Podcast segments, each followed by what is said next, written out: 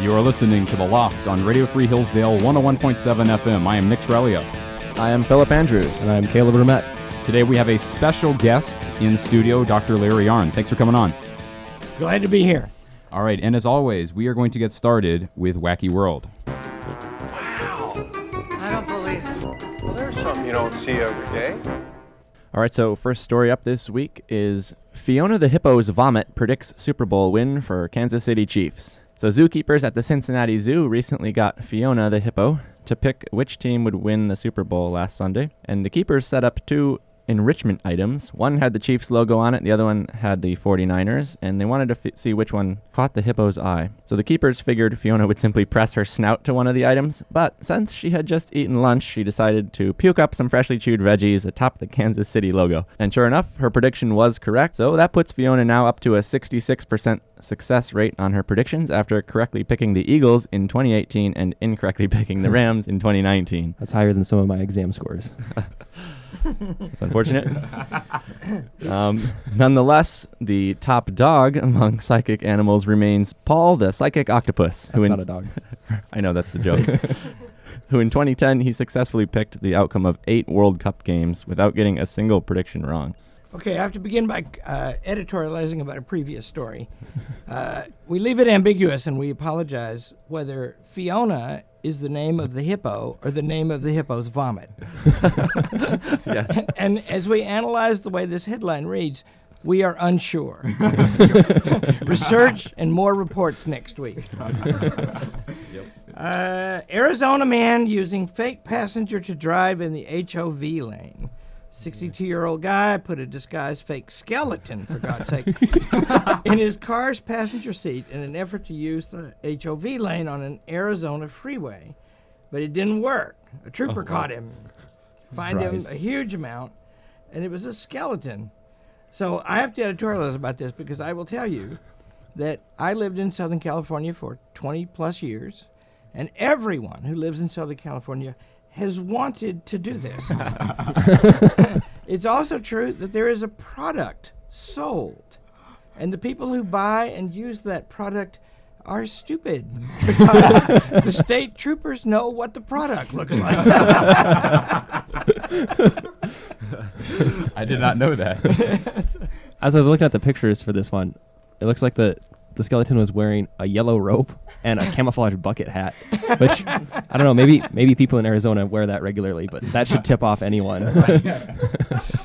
All right, so my story is why the Philadelphia Flyers' new acid trip of a mascot must be stopped. So, of course, we're talking about Gritty, the mascot for the Philadelphia Flyers NHL hockey team. And this just kind of came up because of an incident that happened last week. So, the mascot, Gritty, looks like an orange Sesame Street character hyped up on caffeine.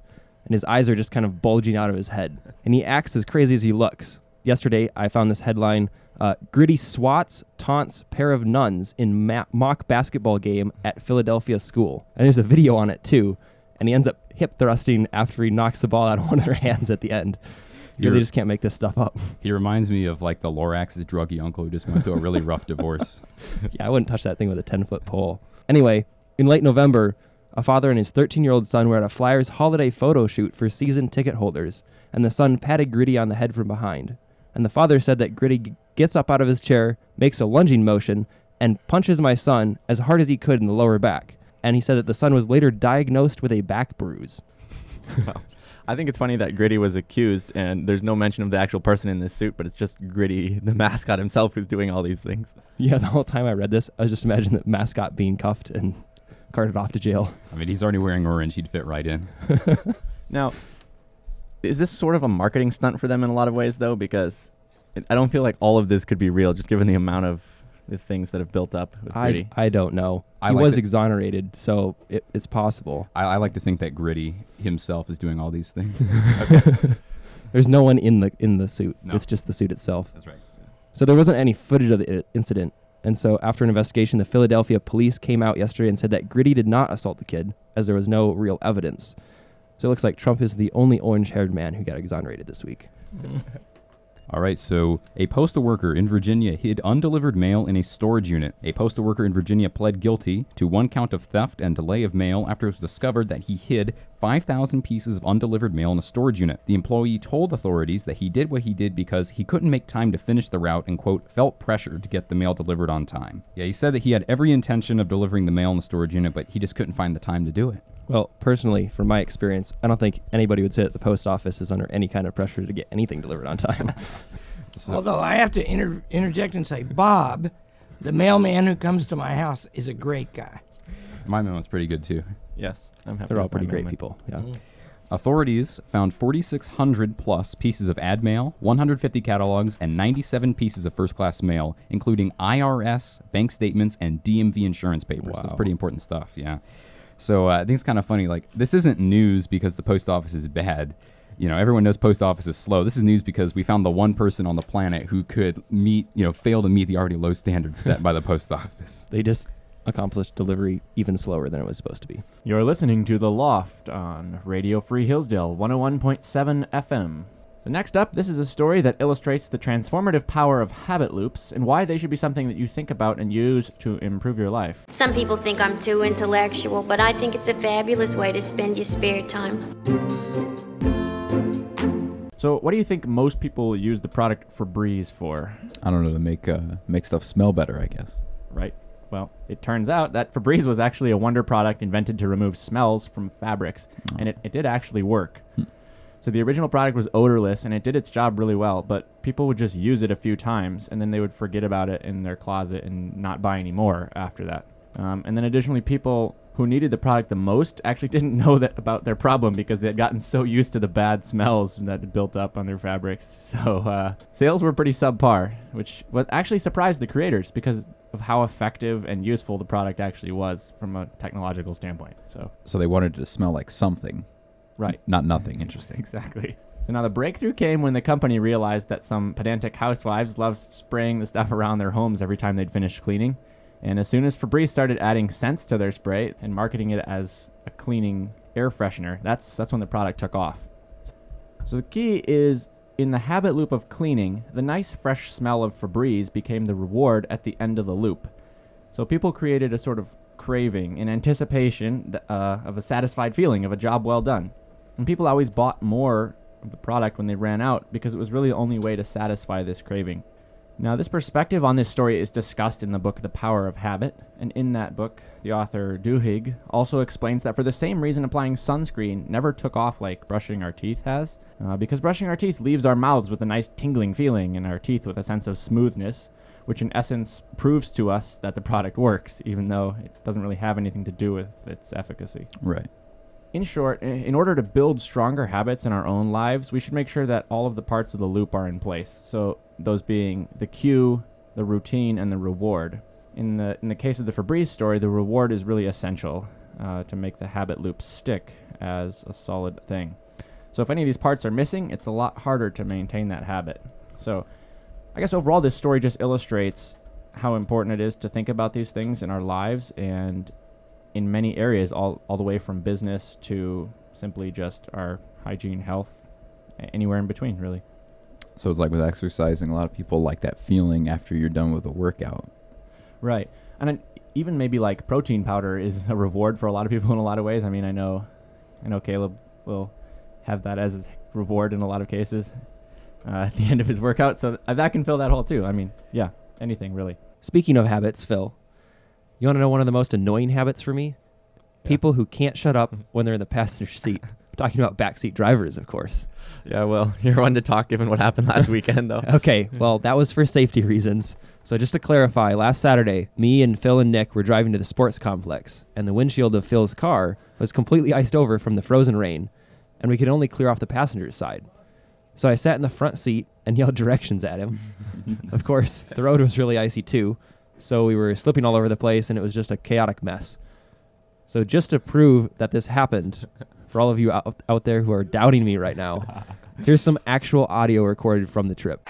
Fast, sharp right. Fast, sharp right. Sharp right. Sharp right. Listen. Sammy, you have to listen to my call, Sammy. Please, I beg you. Fast, medium right. You have to turn the wheel, Sammy. 40. Fast, medium left. Triple caution. Stay center. Whoa, whoa, whoa, whoa, whoa, whoa. Medium left. Nice and easy. Turn. Medium left. Listen to my calls. Sammy, you have to listen, Sammy. Otherwise, it is not working, Sammy. Seriously, you are watching and driving. You have to be easy, Sammy. I'm telling you, you are not listening. Shut up. No, I'm just giving you advice, Sammy. Sammy, Sammy, you will wreck the car. You have to stay on road, Sammy, Okay, please. okay, okay. Sammy, Sammy, what are you doing, man? Sammy, can you please concentrate? Please, please, I beg you. We are wrecking the car. Oh, Sammy, Sammy, you are wrecking the car. Shut up. Sammy, what are you doing, my friend? Shut up. Don't tell me how to drive. Yeah, so I'm super surprised we made it back in one piece considering Phil was driving. All right, there, Alabama boy. Next time the road's ice over, uh, well, let you drive and then see what happens. Remind me not to be in the car when that happens. You're listening to The Loft on Radio Free Hillsdale 101.7 FM. And this week for Ask Hillsdale, we decided that we would let you guys ask the questions since we have Dr. Arnn in studio. So we went around and collected a series of questions for you guys that you had for Dr. Arnn and uh, get to know him a little better. Ask anything you want. So here we go. First question uh, Dr. Arnn, what do you think about aliens? Well, I think like I, I think you have to judge each a- alien on his own merits because aliens have rights too. Uh, excellent. So the next question is, uh, what's your favorite sorority? Ooh, yeah, I can answer that.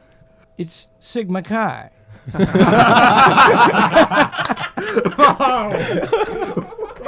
a hot take.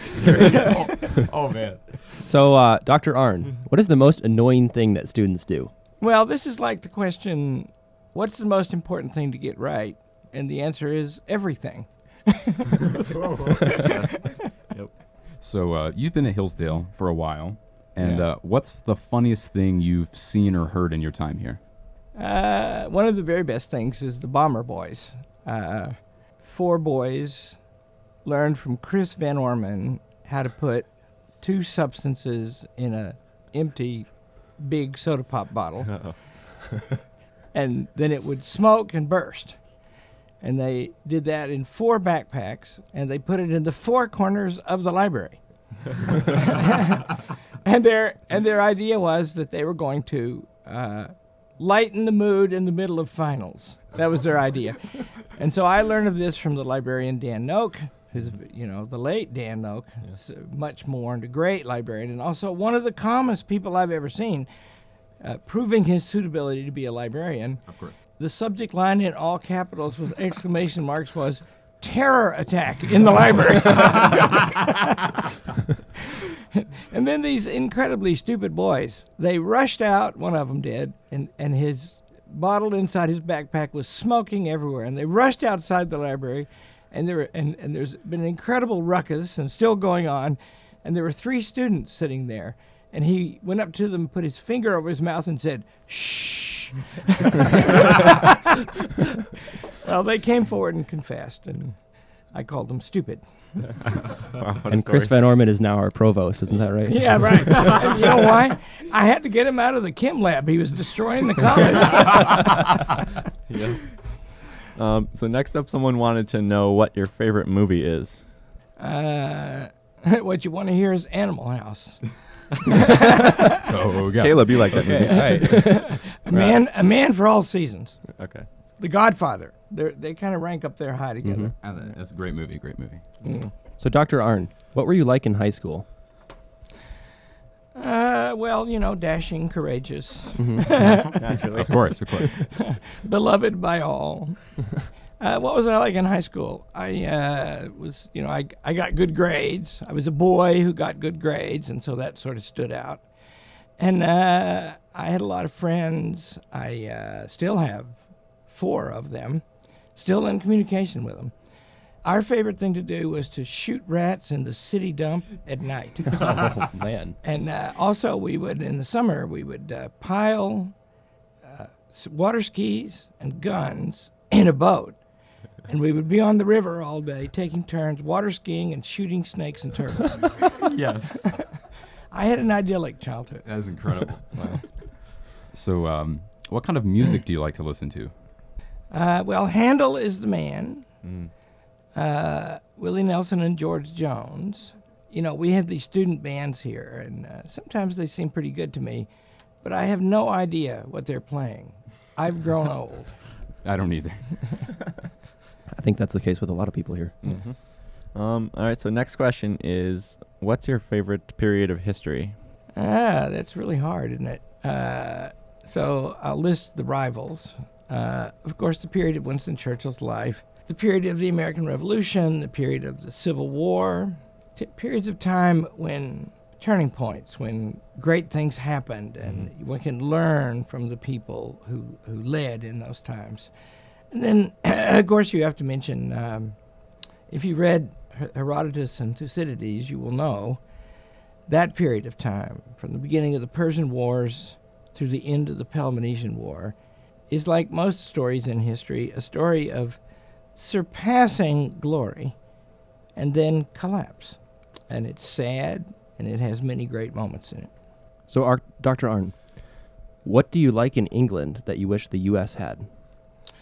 Uh, well, the chief thing I brought back with me, uh, but um, yeah, I uh, and see England itself is compromised, but uh, uh, as the Congress used to be, the House of Commons was still better, a great place to debate, and there's still more of a, that there than there is in America, but what what you know the sort of the wonderful things have been argued in there to the gr- to great effect and uh, so that picture of them facing each other, the chamber is too small for the number of MPs. When an important things going on, it's standing room only. It looks important. So I, I love that, and I wish that our Congress, and see, the same things happen in both places. Most of the laws are made in regulatory agencies, in bureaucracies now. And so what happens in the floor of the House of Commons and what happens in the Congress is not as important as it used to be. So, uh, staying on the topic of England, uh, you are a big Churchill scholar, kind of an understatement there, but uh, do you think that Winston Churchill could be elected today? Uh, sure. Uh, he was uh, uh, Churchill was you know very good at getting elected. He was elected I forget how many times, but he only lost twice. Soon reelected after that. He was good at getting elected. I'll, uh, complicate the question. Would he become president of the United States? Well, he'd have to be born here, but um, that would depend, just as it did in England, because Churchill's life. He was when by the time Churchill was 35 he was on the road to be prime minister of the country. He was very prominent.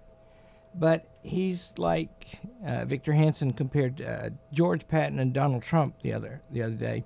There are uh, uh, people like Churchill are better for urgent times.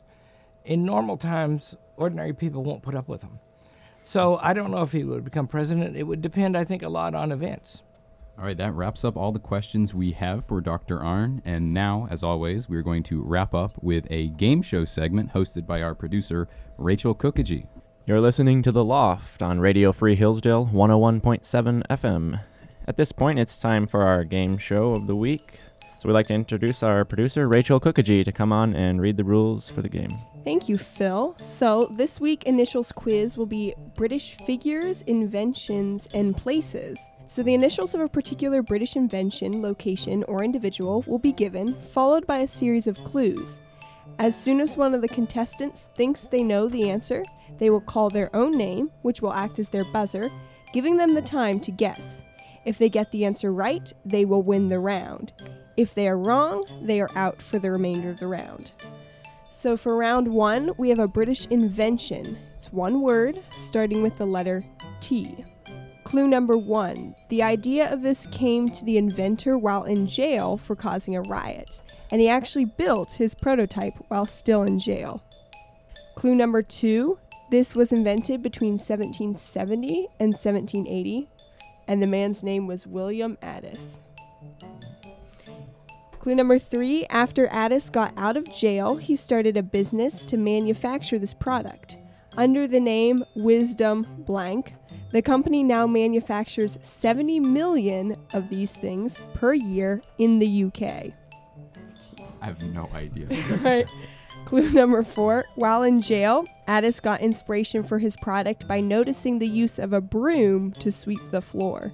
Oh, Larry, mop. T T T T. Oh, it's a T. Yes. No. nope. All right. Uh, clue number five. Addis also invented this because he noticed that using a rag with soot and salt to clean teeth Phil. was ineff. Yes. Toothbrush. Yep. Oh, wow. That's a British. That's ironic. That's a Okay, British. may I interject a quiz? What is it that you read, sit on, and brush your teeth with? Hands? I don't know. A book, Oh. a chair, and a toothbrush. But yes, that's the first mass-produced toothbrush Wow. in Great Britain. All right, round two. This is a British location, and the initials are BP. Clue number one a kid who was a massive fan of the residents of this building managed to break in to this place three times, stealing food and belongings of the residents, and was eventually. Nick, is it Buckingham Palace? Yes, it is. How did you know that? Well, I was just running through my head. It's like Buckingham Palace is Yep. the only BP I could think of. Wow. Can I share another funny um, point about this? Go 'Cause ahead. I'm- so apparently there's a bunch of secret tunnels beneath this building, and when certain residents descended into the tunnels, they met a man from Newcastle living in the tunnels. All right, so that's one point for Nick and one point for Phil. It's pretty close to living in Buckingham Palace. Ooh. So round three, this is a British historical figure by the initials of WC. It can't be, can it? There's no way. Well, I can think of one other one. So All right. This person was very incident prone. For example, once when they were a child, they suffered a concussion and a ruptured kidney while playfully throwing themselves off a bridge. Uh, Larry, Yep, not water closet, but Winston Churchill. correct. I did that one for you. I was like, it's either Cromwell or Churchill. Yeah, I, th- I, th- I thought that was too simple to be Churchill. WC, Oliver Cl- Cromwell. Yeah. Oh, oh, oh. that would have been wrong. Other, the answer is Wimpy Charles the First. there were so many good points about him, though. I didn't know that. Apparently, the first known use of the term OMG was in a letter to Winston Churchill. I didn't know that either. What a progressive. All right, so Rachel, what are our scores? So that wraps up our initial quiz, and we are tied. I guess we have a loser, but we have no winners because Dr. Arnn, um, Nick, and Phil all each have one point, and Caleb, you have none. Rip. All right, you've been listening to The Loft on Radio Free Hillsdale 101.7 FM. We have new episodes out every Friday, and we would like to give a special thanks to Dr. Arnn for appearing on the show.